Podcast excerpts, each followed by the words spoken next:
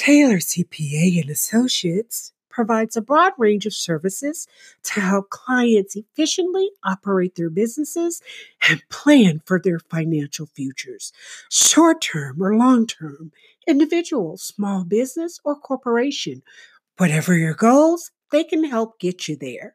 When you choose Taylor CPA and Associates, you gain access to an expanded team of advisors.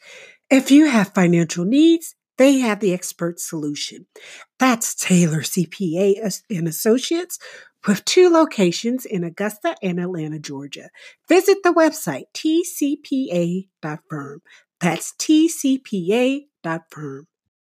On this episode of the Efficient Practice Podcast, I am super excited about the guest. He is none other than the maestro of dentistry, Dr. Howard Farran. He's done so much for our profession, and when Howard talks, you listen. So, this is an unedited version of an interview that we recorded earlier this year. So, without further ado, let's get to the episode. Welcome to the Efficient Practice Podcast. If you want increased productivity, profitability, and a better quality of life, this show is for you. And now, your host, Dr. Evelyn Samuel.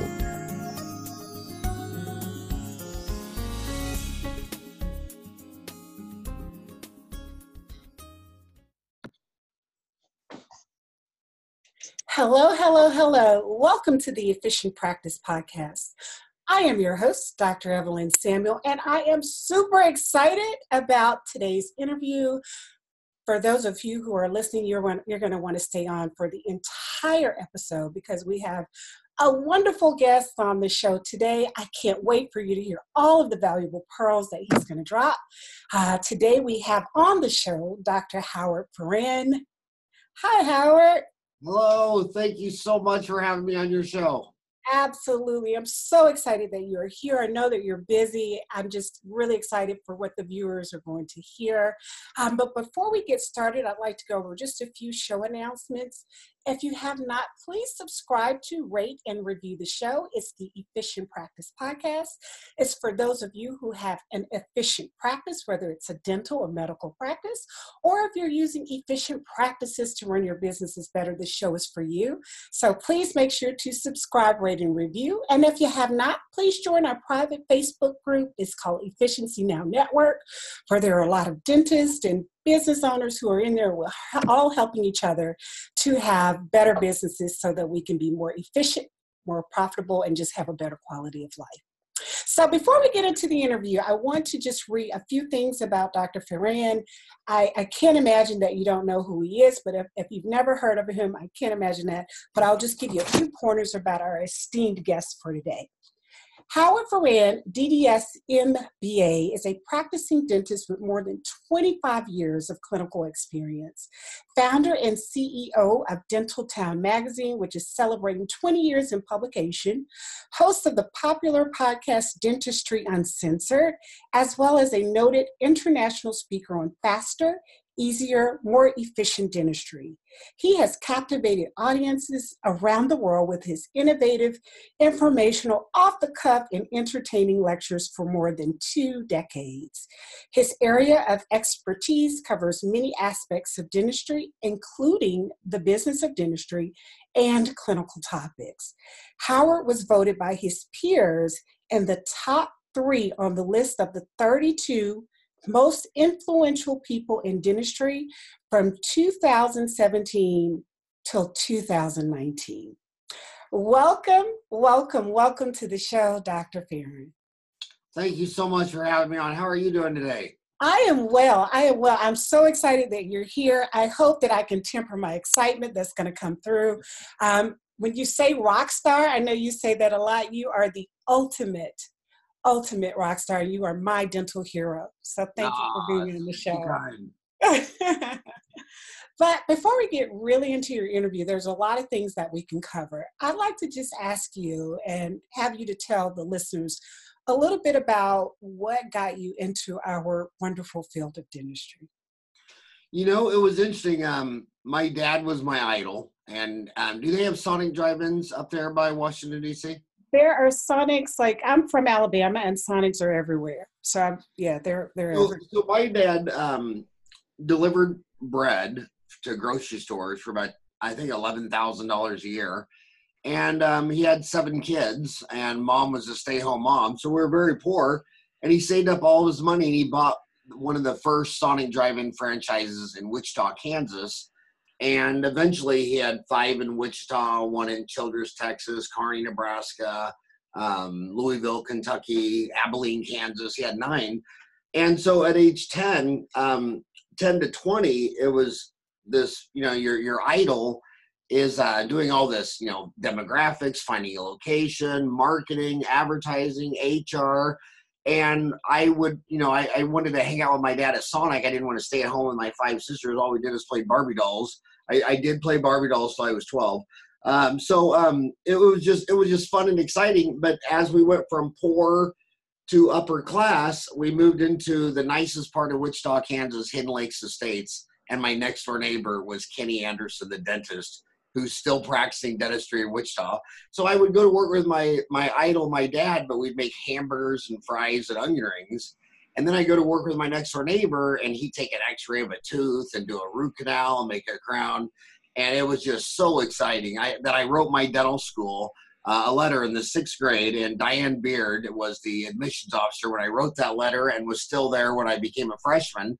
And I told her, I said, you know, I really, really, really, really, really, really want to be a dentist. What do I have to do? And she sent me back a letter. She told me I should go to high school and take science classes. And um, so I, I, never deviated one percent. It was just, um, you know, uh, fixing a tooth on a human was just so much more fulfilling than a hamburger frying a coke but then when i got out of school i didn't realize all this business i had learned from my dad so when i went to set up my office i did the demographics just like dad would do for a sonic drive-in and um, so I, I was in uh, kansas city and a dental school from wichita so i wrote the um, department of um, uh, economic security Washington D.C. and uh, I think it was '85, and I asked them um, what were what are the future economic um, prospects in America, and they sent me back a report which turned out to be true that from '85 to 2000, the United States would create 30 million jobs, and half of those jobs would be in Boston, Tampa, Phoenix, um, Silicon Valley, and uh, Orange Valley. So I didn't want to go to Boston because of snow, and I didn't like Florida with all the insects. And I and growing up in Kansas, you think California, they're all crazy people. Mm-hmm. So I saw this Phoenix, Arizona, where almost half the people moved in from the northern Midwest, where I was from, Kansas, Iowa, Nebraska, North and South Dakota, Canada. So then I wrote um, Arizona's Department of Economic Security, and I asked them what their future uh, economic um, expansion was. They sent me the 70 census, the 80 census, the 85 mini census, uh, the six year road improvement. And this was before computers. There were, there were no uh, computers or cell phones back then. So I bought a six foot by four foot board. I traced out the 303 census tracts of the Phoenix Valley. And for each census tract, I, I took an index card and I wrote the Arizona, um, um, the Arizona State Board of Dental Examiners. I got a printed list of all the dentists and in each each um, uh, area, I wrote down the uh, population to dentist, and it ranged from one in five hundred all the way to one in six thousand. And then I wrote the percent change of growth from 70 to 80 to the 85 mini census. So I, I did that and I arranged all the zip codes of Phoenix, and the number one was uh, 85044 where my practice is 31 years old and i worked two days last week and i see patients tomorrow. And there was only one dentist for every 6000 people. They were building 90 homes a month and they had a whole bunch of arizona department of transportation uh, programs to widen streets add streets build streets so i just hit a demographic gold mine whereas when i was in wichita every time I would come home from school, I'd go visit, you know, about, about a half dozen dentists on the south side. Uh, Dr. Peltzer, Dr. Prepard, Dr. Knudsen, Dr. Orth, Dr. Anderson. And these guys would always um, tell me that the population of Wichita, it, it never changes. And it, it just been flat for decades because in Wichita, every time a girl got pregnant, a guy left town. And so the uh, population stayed the same And they would always complain that UMKC in Kansas City and Creighton and Omaha kept graduating all these dentists. And every year the population would be the same, but Wichita would get another 15, 20 dentists. And they would show me on their charts how their income had just slowly slipping down every year after year after year. So I thought being a 25 year old dentist going back to Wichita was a bad idea. The, the curve didn't look right. You know, it was, it was going down. So I picked uh, Wichita, and that lesson still holds true today because you, you look at America, and the bottom line is half of America lives in 147 metros, and the other half lives in 19,000 towns. And two out of every three dentists goes to the big town because when you're a millennial and, and you're a dentist, you want to live in Washington, D.C., or, or Atlanta, or San Fran. Who wants to go to Salina, Kansas? But, but what I've seen um, for 31 years, it, I'll give you another example here when I was in Phoenix, everybody who comes here thinks that you're going to do the best in rich Scottsdale. And this young dentist came up to me and he was already married and he already had two kids and, and he already had student loans. And I said, Why do you want to go to Scottsdale where an acre of land only has about two people? I said, um, There's still not a dentist in Florence, Arizona and Maricopa, and they're exploding. He went down to Maricopa. He, he, he asked about this about 20 years ago. He's got a hundred new patients a month for 20 years, and Maricopa and Florence still needs a dentist and Eloy doesn't even have a dentist. And then when you tell some kid coming out of dental school and they're four hundred thousand dollars in debt, I say go set up an Eloy, and they go Eloy, that's a dump. And I'm like, they don't have a dentist. And guess what?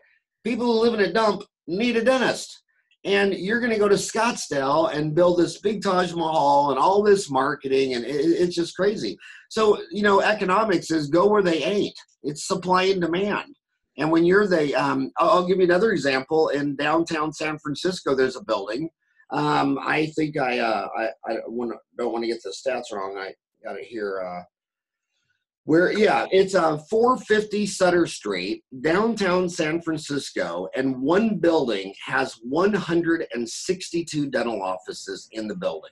Oh my lord! Oh my goodness! You, you would think, what the heck was the hundredth guy thinking? Hell, 62 more people piled in after he did. I mean, and, and have you ever in your life seen 162 uh, Arby's restaurants in one building? I mean, in, in fact, if you ask McDonald's how many franchises they have, it doesn't even register in their walnut brain because they don't even think that way. They just they they just reply to you, well, we like to have a McDonald's for every 25,000 people. So, you know, I mean, it's all demographics. And the, these dentists say don't think demographics matter. And I say, well, demographics don't matter. Then go set up in Afghanistan, go set up in Syria. I mean, it, truly, if you, you know, and they say, well, if you build it, they'll come. And I'll say, that's a Disney movie. You know, that, that, that, that's a fantasy. That's that's um, really important that you say that. And I, I, get a lot of questions from new dentists and, and dentists who have been in practice for a few years. And I actually recently got one from a dentist that was asking. Um, it basically said, "Doc, how do you think someone would do in a rural area?" And what you're saying is so so important. Everyone wants to be in the city where everything is happening, but if it's overpopulated, it can be a, a, recipe for disaster for a dentist, a new dentist, or any dentist otherwise. And so the demographics is really important. Um, so, so yes. Well, you know, you look at California with six dental schools. I mean, six dental schools in one state. And every graduate wants to set up an office where you can see the ocean from the window. And I'm like, that is the least original idea in all of dentistry and and they they struggle. You know, they'll go set up. You know, basically from San Diego all the way to San Fran, within a mile of the beach, you got a dentist for every three or four hundred people. Then you have these other dentists who will like go set up in Bakersfield, which Johnny Carson called the armpit of California, and they'll work four 10 hour days and just crushing. Now they'll be doing a million two in one practice, taking home 350. And then Thursday night, they drive into LA and they got a condo on the beach and they live like a rock star on the beach Friday, Saturday, Sunday, and then Sunday night they drive back or fly back to Bakersfield. And you know, we're at a cusp of everything's going to change with driverless cars. So, like, say you live in uh, Phoenix in Scottsdale, and you realize you need to set up a practice in Eloy or Florence or, or whatever. I mean, sure, it's a it's a um, 30, 40 minute drive out of town, but but within five years, that's going to be a driverless car. You you might just go out in your car and it might be just a box on wheels, and you'll you'll sit there at a desk and do your computer or watch a movie, or you could have a nap in there. But um, I, I, think I think demographics are um, they're they're just so important. And and then here's another thing: they graduate seven hundred fifty thousand uh, dollars. I mean, they graduate uh, two hundred eighty three thousand dollars in student loans was the average for last year. Two hundred eighty three thousand. And then they'll go buy a practice. The the average price of a practice purchase is seven fifty. And I'll say, well, did you get demographics on this practice? And they're like, nah, and you know, the guy wanted 500 bucks. I'm like, 500 bucks to tell you what's going on on supply and demand. And, you know, there's two guys that do demographics full time in dentistry. One is uh, David James of realscore.com, and the other one is Dr. Demographics, Scott McDonald's of Dr. Demographics. And I mean, um, uh, I'm going to give an example of Dr. Demographics, Scott McDonald, because he's in Utah. A lot of kids they go to dental school all over the United States are Mormon. And a lot of them, you know, maybe they'll hook up with their spouse and they say, We really want to be in Utah. Well, if you're a Mormon, you know, there's a difference between seeing the temple outside your window in Salt Lake City versus a small town in Utah. And there's a lot of Mormon communities in Idaho, and and he'll do the demographics and he'll say, well, if you were to live in an LDS community, here's a town of 2,000 that's half LDS, and you'll just crush it there. And then so many of them say, "No, I want to be in downtown Salt Lake City." Well, that that that's just I mean, they don't need you. They have two dental schools and you're going to struggle your whole life and you know, so you really got to make some soul searching decisions about demographics. Exactly. And like you say, you can always travel you can go to those places with all the activities. If you're not living in the place where everything is happening, you can always travel. And, so, and I'd rather make seven, several hundred thousand dollars a year and travel back to where I want to be than live across the street from where I want to be um, as always behind the eight ball, um, spending your whole life. And the bottom line is, do you have money that earns interest or are you always paying interest on other people's money. So I think dental school is a great use of other people's money because if I got out of high school and got a job in McDonald's for $15 an hour and saved up for eight years of college, I'd, I'd probably be 30 years old before I even started. But by borrowing other people's money, I'm worth $15 an hour when I go into college. I come out as a dentist, now I'm worth $100 an hour. That's a great use of other people's money. But when you look at these dentists and they're 10 years out of school and they bought their house on a 30 year mortgage. Every time they get done paying off their five year car loan, they immediately sign up for another five year car loan. And you just routinely see dentists who are 50 years old still paying interest on other people's money. And it's like, um, so so they, they pick a bad location to make less money, but they but they have this life of stress because they live above their means, and then they end up spending 10, 20, 30, 40 years of their life paying interest on the use of other people's money. And I, I hate to say this because, but I, you know, I just say it, but every dental consultant will tell you that it's it's an America, it's a born in America problem. When people come to dental schools from other countries, um, they left their country because they wanted to uh, to make a better life for themselves. And it's so funny how if you come to um, U.S. dental schools from Central South America, Africa, Asia. Um, they, they come out with um, student loans and um, they will simply not buy a house. They won't buy a car. A lot of them live in their dental office or they live with their mom and dad. There's like five, six people in a small apartment. And they will sit there and work. And five years later, they have their student loans paid off and they have no debt. And then the rest of their life, they're earning interest from having savings which is loaned to people who need instant gratification, don't understand the purpose of delayed uh, satisfaction. And and I mean, you see it in America. I had a patient the other day, 65 years old, just retired, moved to Phoenix, bought a house in Phoenix on a 30-year mortgage, and he's 65. It's like, dude, you won't even live to be 95. I, I mean, so it, it so you so paying interest on other people's money so you can live above your lifestyle is a very common disease in America, unlike developing nations, and it's a very common problem with dentists, physicians and lawyers because they just always look in the mirror and they go, well, well I'm a lawyer. I'm not going to drive a Toyota Camry. I'm going to drive a Lexus. Yeah, it's on a five year mortgage, uh, five year payments. And then they say, well, I, I can't live in a three bedroom, two bath. I'm a lawyer. Look at me. I need I need the trophy house and the trophy spouse and the trophy car. And and Dennis, they, they can't even do a vacation normal. Like I'll say, okay, you got two hundred thousand dollars student loans. Where are you going on, on vacation? Oh, I'm going to Hawaii. Hawaii, why, why don't you go to the lake and build a campfire and make some s'mores?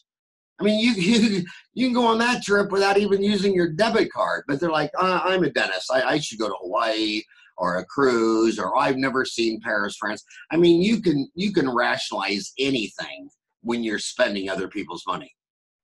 That's right. Oh, oh, very good uh, points. So I, I was going to ask you, what advice would you give um, new dentists who are coming out, or or even dentists who have been in practice and they're feeling a little disenchanted with what they thought dentistry or how dentistry would be you've actually hit on a lot of that. Like uh, i've gotten from you to to just not live above your means to do a demographic study location location and location um, and to keep your debt down if possible some of the things that i'm hearing from you well, you know, when they they um, dental you know, everybody likes to get the world's smallest violin and play about how you know how tough their life is. But, you know, it's like my four boys now are saying, you know, that Dad, you know, how do you think America's doing? And I said, well, we survived. You know, I mean, you, you think today is bad. How would you like to live in the Great Depression when from 1932 to 1936, a third of the banks went under and one in four people were unemployed for four years? I mean,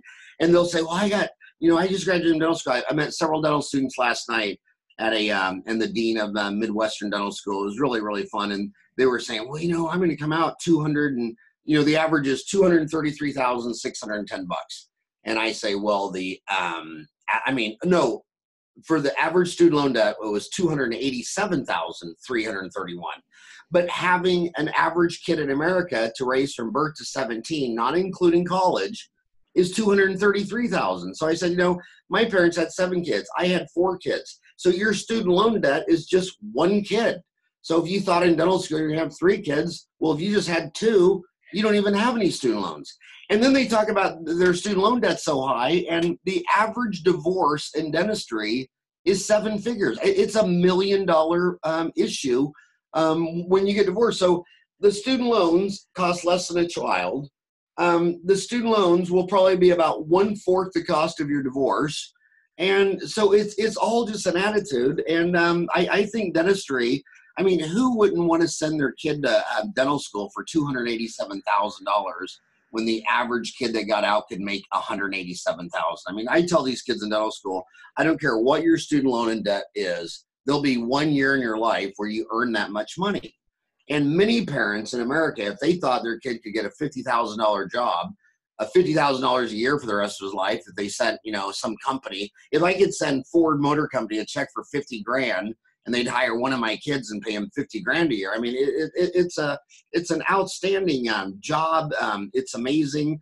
Um, I, I, like the, um, I like the analogy of the little blue pill when they, when people are um, second guessing healthcare. The, the, you know, in economics, humans always say things but it never it never matches up with their actions. So you really if you're going to be a business person you got to look at what people do not what they say. Like like when everybody was guilt tripping mcdonald's because they didn't sell healthy food. So mcdonald's rolled out all these salads and all that. And guess guess how many people went into mcdonald's and bought a salad versus a big mac fry and a coke? I mean you know so people say mcdonald's should order healthy food but when they put it out well they go get a cheeseburger and a fry and a dr. Pepper. Um, so i mean so um, the little blue pill was um, it's so funny how people always say we spend too much money in healthcare. So as an economist they have to have clarity questions. They got to ask you something because you're saying all this but they'll ask you questions so they'll go to every um, woman Did, are you um, married? Do you have children? Do you have a baby do I? I yes, I have two. Okay, so let's, we're napping right now. so let's say one of your children had a disease and was going to die, and they walked up to you and they said, "We got a little blue pill, and if you you buy this pill and give it to your baby, they won't die from the disease." How much money would you pay me for that pill? It's priceless. Right. Uh, will you give me your house? It'll give you everything. Yeah, so so nobody says America spends too much money on houses, cars, and phones, but they always say we spend too much money on healthcare. Yet you go talk to the people, they'll give you their house, their car, their phone, their iPad, their 401. They'll give you everything to keep this little baby. So so humans already show you that healthcare is that health is the ultimate wealth, and they'll trade every materialistic possession they own. Um, and, and the, the first people that realized this in healthcare was the Mayo brothers because they were blown away that, you know, it'd be like an 80 year old grandma who was on a wheat farm for 40 years and grandpa died and she's got cancer and she's going to die. Yet the family was willing to sell the entire farm and the millions of dollars if you could save an 85 year old woman from dying of cancer. And the Mayo Brothers said, You guys, this is priceless. There's a market for the very high end. And I, I always go to women um, that um, say that uh, dentistry is too expensive. And I say, Well, how much money would I have to give you to extract your front tooth, your front incisor, and you could never replace it the rest of your life? How much money would I have to give you? There is no money. Because it's my front tooth. I'm a dentist. You can't ask me that. I, you know, it, it reminds me of a great story. I remember when the Berlin Wall fell, and the dentists had all worked for the um, the Polish government. And in one night, the Berlin Wall came down, and the government was gone, and the dentists were all employed, and they all panicked and they asked me to come over because I just released my book, The Business of Dentistry. So they thought I was a business guy. So they come over, they packed the place. There's like a thousand people in this auditorium, and they were all lecturing me, saying, "Howard, you don't understand. The Polish people, they're they're communists, cradle to grave. They'll never pay their own money to fix their own teeth." I said, "Really? Well, we're in a dental school, and you're a woman dentist." I said, I got a thousand bucks. Your economy's bankrupt. The lot's not even being traded. I said, I'll give you 10 Benjamins, American $100 bills cash, to take you over to the oral surgery department and pull your front tooth. And all these panicking people there, they're all like, oh, no way. I go, oh, so you're different than the Polish people? I said, people are just people. And there's not one girl in Poland who wants to lose her front tooth and if she's going to lose her front tooth and you can fix it, she's going to give you money. So all these connotations that she's not a human, she's a communist and she'll never pay money. And it all proved out to be wrong. And I told those dentists, I said, go home. I said, go to where you worked. And they were in like 100 chair facilities. I said, take your government chair where you worked in the clinic with 99 operatories go to your house take out the dining room table put your chair in there. Your cell phone is your is your office. And when your four catholic kids come home from school give them a flyer said one north one east one west some south and say my mom's a dentist. Here's her address you know come there and start focusing on instead of silver fillings do tooth colored fillings bleaching bonding all that stuff. Oh my god. I went back probably every i don't know maybe every four or five years for maybe 20 years and they the, the first five years i went back they were all making double the money they made when they worked for the government in a clinic. So so so um health so dentistry is a really weird junction because it's your teeth but teeth are part of hair nails eyelashes mm-hmm. lipstick. It's so beauty driven that it's not even about health like you know the joke like well you need four quadrants of root plane curettage you have 10 cavities and the patient replies, "Can I get my teeth whitened?" I mean, so so dentistry is so valuable in the minds of all the people. They're not going to lose their front tooth. Um, that that's why I think Invisalign and Smiles Direct Club I think is going to go public next month. So is Lyft. And and the, these these country the, these companies are going to go forever because you know there's three ways to sell to a human. There's the brain, which if you're buying a product for an intellectual reason on the S&P 500, there's usually only about a 5% profit margin. But if it's the heart, matters of the heart, it's about 15% profit margin where they're guilting you like choosy mothers choose Jif for their kids. I mean, exactly. your baby, isn't your baby special? Buy, buy these special things. But if it's below the belt, if it's about reproducing, having offspring, uh, whiter, brighter teeth, all these things like that, the, the, profit margins are usually 35%. And it blew my mind when I was lecturing in um, Tanzania, Somalia, um, um, Malaysia, Cambodia, Um, I remember in Cambodia, you know, anytime you go to a restaurant, I, I usually, when it's an international trip, usually I take at least one, two, three of my four boys with me. They like to, that's kind of our dad deal, seeing all these countries. And the minute they find out that we're in their country for a dental convention, first question out of their mouth is Invisalign. Mm-hmm. And I had this waitress um, at a bar at a, some some um, restaurant joint in uh, Cambodia, and she had Invisalign. I said, "Well, how much was it?" She said it was twelve hundred U.S. cash. I said, "Well, what?" So that, I, that that says something important. It tells you that people pay for what they value and that's kind of something we have to bring into our practices like when new practices or new dentists are concerned about what they can produce or what you know what they can make in terms of dentistry people pay for what they value. And like you said it's the heartstrings. When when your people buy for emotion it's beauty. It's things that that are important to them. And so they, they will get these services done. They will pay you for those services. So i wanted to also ask you um, dr farran before uh, as we get into the interview about your uh, MBA. You had a 30 day MBA series.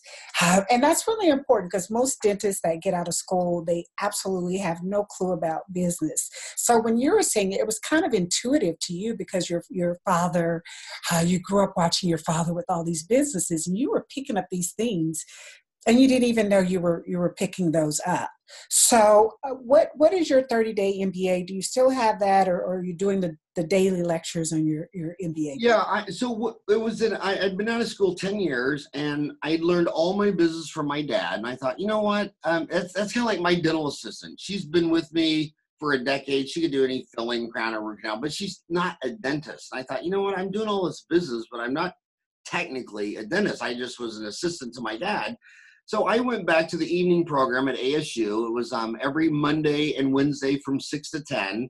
It was um, six trimesters. So every quarter, every, every uh, four months, it'd be two classes, one from 6 to 8, one from 8 to 10. So that's when I bought my first laptop.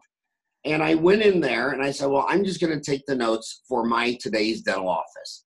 So I did that. You know, I think the first two classes was like HR and organizational management. Then there'd be like managerial accounting, financial accounting, marketing, all these lists. And I just took notes. And then when I was done with those notes, um, in my two year kind of um, project on getting an MBA, which I think was the greatest decision I made in, in dentistry. But you, you'll never think the same when you have an MBA. I, I tell every kid to go do it. And you could do it Monday and Wednesday night, or you could do it Tuesday and Thursday night, or you could do it just every Saturday from I think eight to two um, but um, or eight to uh, eight to four, or something like that. But um, so then I I ran it out my notes, and it was thirty hours. So I just spliced it the thirty day dental MBA.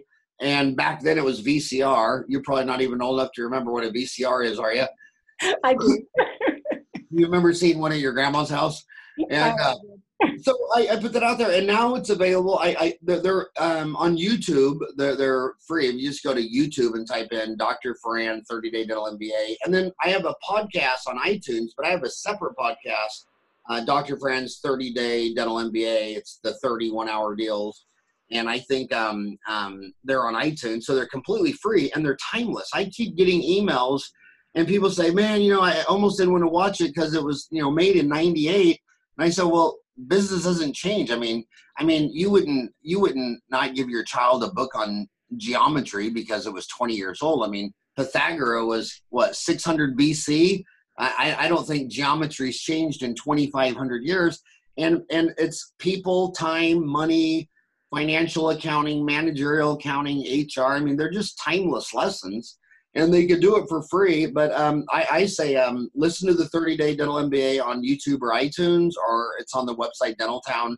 Uh, and I and you know, and the other thing about the MBA class that was so fun is it was 200 students, and they're always breaking you up into teams. And I think a lot of dentists and physicians. Uh, people in government, they, they, they see their industry as special or different. And it was so fun to be in teams with people from Intel and Motorola and Walmart and all these all these different and, and, and you start realizing that people are people. It doesn't matter if you work for the government or Walmart. Uh, you only have so much time in the day. Um, money is pretty straightforward, you know, managerial accounting, financial accounting, and it was um, it was just a great. And then every time they gave a team project or gave a project, you know, everybody was back then. That was in '98, uh, so the big stocks at the time were uh, Microsoft and Intel and Cisco and Dell, and every company project I did was a dental company. It was either my dental office or it was Henry Schein or Patterson or Dentsply or 3M ESPE. And it was just unbelievable. Um, I, I just recommend it to anyone. Okay, great, great. So the 30 Day MBA, you also have the best-selling book, Uncomplicate Business. So while that's very good for us as dentists, it's, it's just good for people who are in business, period. Because like you said, business has not changed. And whatever type business we have, we can we can always use pearls that'll make it run more efficiently. So that book has been on the top list. I, I got it, I don't know, probably uh, years ago when you interviewed me some years ago, and so it's still one of the top listed books on on Amazon, if I'm correct. So you that's were 488. You you were on my show. Thank you so much for coming on the show. But that that was a special book for me because I had my first granddaughter. I have four boys, and they've made me five grandchildren. And little Taylor was born, and I was 50, and I realized my dad and both of my grandparents, uh, males, all the males, my dad and their um, and my two grandfathers, they all died at 61, and I was 50. And I'm looking at little Taylor, and I thought, okay, if if if it all works out, you know, if it's all you know genetics or whatever, I'll die when you're 11, and I don't know if you're going to be a dentist or own a I, I don't know what you're going to own. So I had written a column. My, my magazine's 25 years old, and my website just turned 20 years old on uh, March. So I've written a column every month since 94. I laid out all my columns on the dining room table. I threw away everything that was dental related because I didn't know Taylor was going to be a dentist. Threw out all the endo, perio, everything. And I just looked at that business and I looked at all those articles, and it finally dawned on me that every article on business is about people, time, or money. So in that book, nowhere, you know, I don't say I'm a dentist. I don't talk about dental. It's just business, and it, and it applies as much to Sonic Drive-In as it does to a dental office, as, as the same it would to a government or a nonprofit organization. I mean, I don't care if you're leading people in war or at the Red Cross. You got to attract and retain people um, you know, you got to manage people, you got to manage your time, you got to manage your money. And um, so I wrote that. And the secret to writing is rewriting. I think the first draft was 600 pages. The second draft, I got it down to 400 pages. The third draft, I got down to 200 pages. And it's really done well because it's just so brutally succinct and it's all obvious. And I, I, think it'll also be time. It's like when you read Dale Carnegie's book, How to Win Friends and Influence People, that won't change a thousand years from now. I mean, Homo sapien is still going to be the same person. If you make them feel bad, they're not going to like you, and if you make them feel good, they're gonna they're gonna work with you. Well, and, I'll say this. You said um, it's all obvious, but I'll just say this. Sometimes, like you, you're very you're great at things, and what comes natural to you is really amazing to others. So it, it seems obvious to you, but it's it's amazing to others, and and and so many people are benefiting and will continue to benefit from that. Yeah, and and I I love that book. If if you got a friend or says in any occupation and they're struggling, you know, it's just a it's just a great book that just bullseyes what they need to focus on. And uh, yeah, I, am really proud of that book, and uh, I want you to buy it and read it because I often wonder if Taylor will ever grow up and read it. No, I, I mean already the, have it. I mean the listeners. I always tell us you need to read that book because it's probably a good chance Taylor will never read it. whole thing well, was written.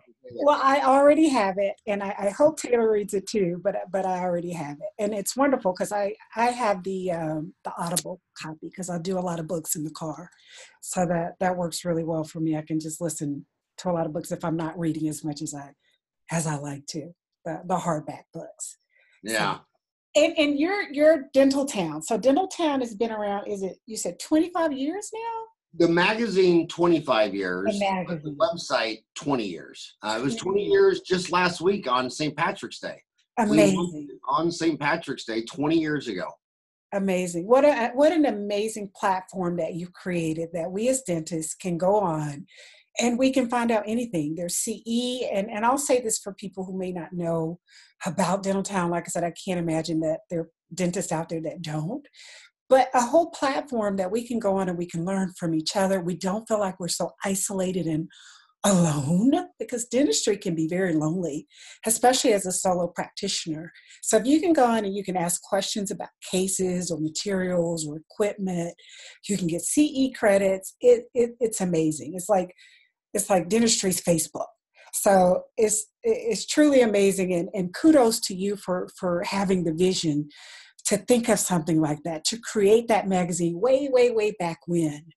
Well, we um, started Dentaltown five years. We were 99 and Facebook was 2004. But you know why Dentaltown was obvious to me? Well, business was obvious because, you know, if your dad every night, all he would talk about is soccer and the World Cup, well, you'd find yourself in grammar school knowing the names of all the famous soccer players in the world. But my dad was trying to run businesses. So every every conversation at dinner, you know, it was, it was always HR, people. Um, you know, when he'd go to the accountant, he'd take me with him. He said, I'm to take you with me, and I don't want you to say one word. You just shut up, sit in the corner. I want you to listen to stuff because one day you're to need to learn it. Um, but the reason the reason was obvious to me is again back to my childhood. So in Kansas, a third of my friends were on uh, farms. They were wheat farm, um, cattle, dairy, whatever. And so when I spent the night with pretty much you know, a third of my friends, when everything was done, the sun went down, you had supper, you cleaned the dishes. Where where did their dad go? He'd walk out to the barn, and there was this ham radio because he's out there in the middle of nowhere, and he'd get on that ham radio, and they'd be talking about the Yankees, the Muhammad Ali fight, but they're supposed to be talking about wheat and best practices, you know, and and farming.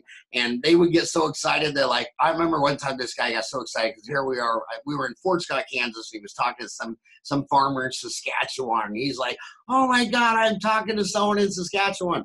And then when you drove back home or drove to Grandma's house, it was a CB radio. Mm-hmm. So to me, the first social media was, you know, the ham radio and the CB radio. And and so when MySpace came out and the internet came out, to me it was just a ham radio in an internet connection. I mean, I I never saw the difference between AOL and a ham radio. So it was, it, and what is it? It's just people are social animals and they like to take uh, talk to other people. And the thing I love most about these groups is you're a summary of your five best friends. So if you get on your Facebook group and you're talking about people who are serious about dentistry, want to have a better life, more happy, more fulfilling, that's what's going to lift you up. But a lot of these dentists hang out with their four best drinking friends from dental school who hate dentistry, think it was stupid. Uh, all they want to do is complain about insurance and DSOs. And, and, and when you hang around five people who just talk toxic negativity, it, it sucks the energy out of you. And what's so neat about the long tail of social media is I don't care if you were just, if your whole world was just quilting, you can find a community of just people who want to come home every night after work and, quilt and show your quilts. So it used to be, you know, with ABC, NBC back in the day, there were just three big stations making all these mass, you know, things, uh, these mass content for everybody. But now with the internet, those days are gone and now it's going to be a long tw- uh, tail so you're just talking about dentistry. Someone else is talking about quilting. This lady the other day was telling me she got a boxer. She got a new boxer dog. She's found a community that, that this is not like a vet talking about animals or a vet talking about dog. She found a community of just people who only talk about boxers because they don't care about poodles and terriers and rottweilers. I mean her life her baby's a boxer and she only wants to know about boxers. And and this thing she was telling me that she learned on this was just it just it's the long tail of communication. Um, same same with radio. When I was little, the radio stations, you know, it was an hour. They were half commercials, so the content would be six three minute songs. So if you were Elvis Presley or the Beatles or whatever, you could release an album, sell 10 to 50 million copies. But as soon as the smartphone came out, you could order your own phones, uh, your own songs one at a time no one has sold an album with 10 million copies. It's this long tail.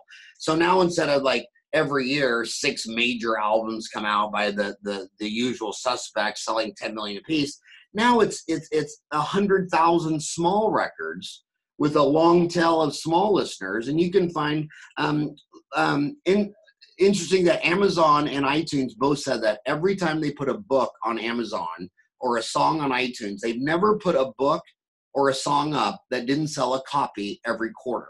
So you could be a Tibetan monk living in a cave and, and put out a Tibetan monk song, and somebody's going to buy it and listen to it every quarter. So that's that long tail of specialty media, and the big boys making these big generic movies are in big trouble. Well, it's great, and and I want to just read a couple of uh, your your followers in terms of, of Dentaltown. You post some pretty impressive numbers. So Dentaltown has approximately two hundred fifty thousand registered members for Dentaltown. Oh. It's probably higher. These are some numbers I pulled up um, before, and you have 300,000 Facebook followers or more, 25,000 Twitter followers, had about 35,000 LinkedIn followers. So you've definitely built a tribe with We Dentist. And uh, like I said, the Dentaltown platform, it has, uh, you know, podcasts, it has blogs, it has um, just all kinds of different groups. Like you say, you can find your group in there. You can find whatever your thing is in dentistry that you like to do. You can find similar minded people to be in those groups as well. And I want to um I want to make one um you know so much success is counterintuitive like like when i remember from 93 to 2000 march of 2000 you know every year cisco intel microsoft and dell would just continue to double double double and when it was doubling every year everybody wanted to buy. And then when it tanked at march of 2000 and went from like 5800 to 1200 nobody would buy a stock which you know everybody tells you that counterintuitive is so successful. And when you look on these social media platforms like facebook um, all, all, social media platforms i want to show you this stat that um, blows people's mind. Um, it's um where do I, um, but basically about 90 so basically all the media all the statistics from all the big social media sites show that 1% of the people generate pretty much all the content 9% engage. They might comment like, I agree, or LOL, or a follow up. But nine out of 10 people never post. So the average, the average person on Facebook's got about 140 friends. What they should do is they should open up their friends and start scrolling back and seeing where the last time they post. They're going to see nine out of 10 of their friends don't post. So a lot of dentists are sitting there and they're in your Facebook group, they're on any social media site, and they got a question but they're they're they're social animal anthropological animal just wants to lay low. They say fear of public speaking is the biggest fear. And and and the counterintuitive ones the ones that sit there and go on your facebook group or Dentaltown and say i'm thinking about buying one of these two practices in tulsa oklahoma and, and they lay out the numbers and the website. They just be totally transparent and then all these really smart people go in there and tell you what to think about and how to look at this, and they help you. And I, I watched it on Dentaltown for for 20 years. I mean, um, you know, everybody's a lurker, and and you don't raise your hand for help. And the people who there must be something wrong with them. If if 90% of people on Facebook and Reddit did not post last year, a single post, it's that 1% posting who and who's getting all the help. And then a lot of times they're afraid that maybe they'll say something wrong. I always thought that was the best part of writing a monthly column because I believed something and I would write my column and then someone would tell me I'm wrong and I think I'm so lucky because I was thinking a wrong thought and now they've cleared it up. But for me, I felt that was a blessing. But that's the fear that everybody's afraid of is that they're, they're gonna come out wrong. And and and it's just uh, so it's if you're struggling with anything e- even addiction on Dentaltown people have logged on and said you know i i i, I you know i can't stop doing this ruining my life but you know they're anonymous you know it's afraid. And within seconds you know people are there come on this is a disease we, will we'll, we'll get this taken care of or, or looking at bankruptcy or don't know if they should fire a hygienist or not or what are you going to do with the raise and and the stress and anxiety is because they just internalize it. Mm-hmm. When the opposite, the counterintuitive is to raise your hand, get on your Facebook group, say, Hey, Evelyn, I'm really stressed. Here's my problem. and then everybody's going to see your problem, and then um, they're they're all going to help fix it. You can't keep your problems, um, you know, non-transparent. So just be counterintuitive, be transparent, and let me tell you something. There's and the other way to look at humans, I always tell my boys that they think there's been about 108 billion Homo sapiens since we became a species 2 million years ago. And there's only 8 billion alive today. So basically, 96% of all the people that ever lived are, di- are dead. And then you got almost 8 billion now. And of those 8 billion, how many do you actually know? A couple hundred? So 99.999% of humans are dead or you're never going to meet. So why do you live in fear Mm-hmm. of, of, of transparency? I mean, my gosh. And, and most people spend all their time thinking about their life, their problems, what they're encountering. They're, they don't wake up in the morning and when they're brushing their teeth thinking, I wonder if Evelyn's brushing her teeth right now. Or, you know, they're, they're thinking about what they're going to do after they brush and get dressed. And so just be counterintuitive, be transparent. Um, you know, you, and you don't need to, um, I, and I think that's why Reddit might be growing better than Facebook because they still have the anonymous thing going. I mean, how do you really post an anonymous question on Facebook if there's your profile and everybody sees that it's you? So I think that's one of the reasons people gravitate to Dentaltown and Reddit. By the way, your private group, you can set up a private group on Dentaltown too. So you can have the, if you set up a private group on Dentaltown, um, and you can upload your podcast for free on Dentaltown too. And that's been a tremendous marketing thing for podcast people because they, um, um, you know, they get to see a list of all. The, I think 65 people in dentistry upload their podcasts, and they all said when they uploaded on Dentaltown, their iTunes and YouTube channel exploded because uh, just free marketing. But my gosh, um, you know, a lot of them on Dentaltown, they want to be anonymous because imagine you're an endodontist you're having problems and you posted that on Facebook and everybody knew, hmm. well, the other endodontist cross street could take a screenshot of that and send it to all the all the referring dentists. Say that this, this guy doesn't even know what he's doing. He's on Facebook asking for endo help, and that's what I like about anonymity on Reddit on Dentaltown is that there has to be a place where you can ask a stupid question where everybody didn't say, "Oh, that's Howard Farran in Phoenix." Asking that incredibly stupid question. If there's no place for a stupid question, it, it, it's going to hurt the profession. It is, and like like we said, we're we're oftentimes introverts and we practice alone a lot. So it's good just that to have somewhere to go to to talk and express whatever it is that's going on. So, what do you think it was in your journey where you were so naturally transparent? Oh, I don't know. I mean, um, early on, I, I talked a lot and I would talk with my family. So, especially like when I was going through dental school and I was dealing with just adjusting and then going out into private practice, I, I, I, I struggled somewhat with the transitions and things, but I just talked about it. I naturally talked about it with my with my family. Some people don't talk and they internalize everything, which is really a dangerous thing. It's bad for your health. Um, it's just bad all the way around. So I would always talk to people. Yeah. So yeah, I love the platform. Um, I think this is um, a really good point uh, that we can uh, tell the listeners again. Uh, we'll introduce them to the Dentaltown and your uh, your book, which is a wonderful book. Um, is there anything else that you want to conclude with before before our time together is is up? Um, since day one for humanity, success is very related to hard work. And the harder you work, um, the harder you hustle. I mean, like, let's say that you decide for some reason you have to set up in Washington, D.C. that doesn't need a dental office. And you tell me there's so many thousand dentists in D.C. I bet you 90% of those work Monday through Thursday, 8 to 5. So when you tell me how many dentists are in D.C., I say, well, how many dentists are in D.C. at 7 p.m. at night? How many dentists are there in DC on Saturday and Sunday? I've been on Sunday. There's almost close to zero. Um, we look at the the um, statistics on um, hospital emergency room visits, and eight and a half percent of all emergency room visits for the United States of America is odontogenic in origin, because they they can't they they got a toothache and there's nobody there, and when the dentists come out, and here's another thing: when you work four days a week, Friday you rest, Saturday you're bored. So Sunday you go to Home Depot and start a three thousand dollar bathroom renovation project, and you're going to build a debt. You, you just spend money. But what I did is I worked seven to seven Monday through Saturday. And I couldn't spend any money because I was so busy working. When I came home, I, I'd be too exhausted to go to a restaurant.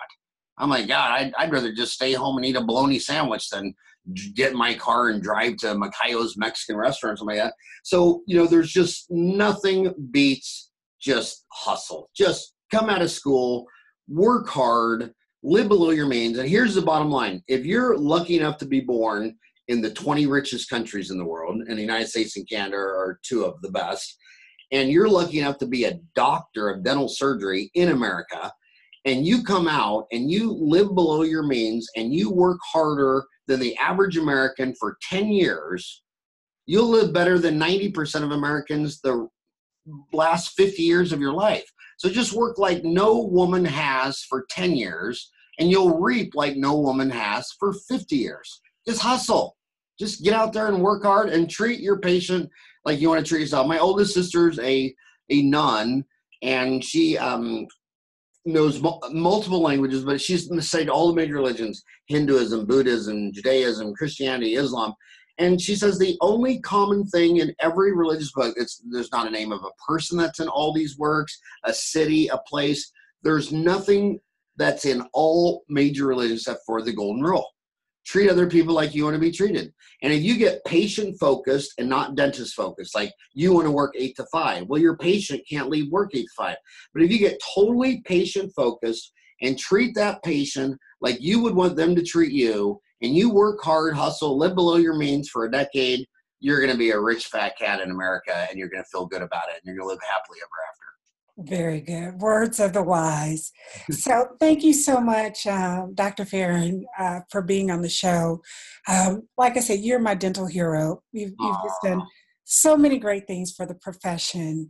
Uh, you you've been a pioneer for for us, so that we have podcasts and blogs and things of that sort as well. And I just really appreciate you taking time out of your busy schedule because you're always traveling all over the world to be on the Efficient Practice podcast. And also, I want to say a thank you because whenever something big happens in my life, I send you an email and you always respond. So I, I really appreciate how how giving you are to um, your profession and to, to other dentists and people in general. Well, same back at you. We should start a mutual admiration club. we both admire each other so much. All right. So this concludes another episode of the Efficient Practice Podcast. If you have not, please subscribe to rate and review the show. And also you can join our free Facebook group called the Efficiency Now Network, where there are other dentists who are on we are sharing pearls of wisdom so that we can all have more efficiency, more productivity, more profitability, and a better quality of life. So until next time, take care and be well. Thanks again, Dr. Farran, for being on the show. It was an honor. Thank you for having me. Excellent. And we will see you next time. Take care and be well. Bye bye. All right. Thank you. Thank you for listening to the Efficient Practice Podcast with Dr. Evelyn Samuel.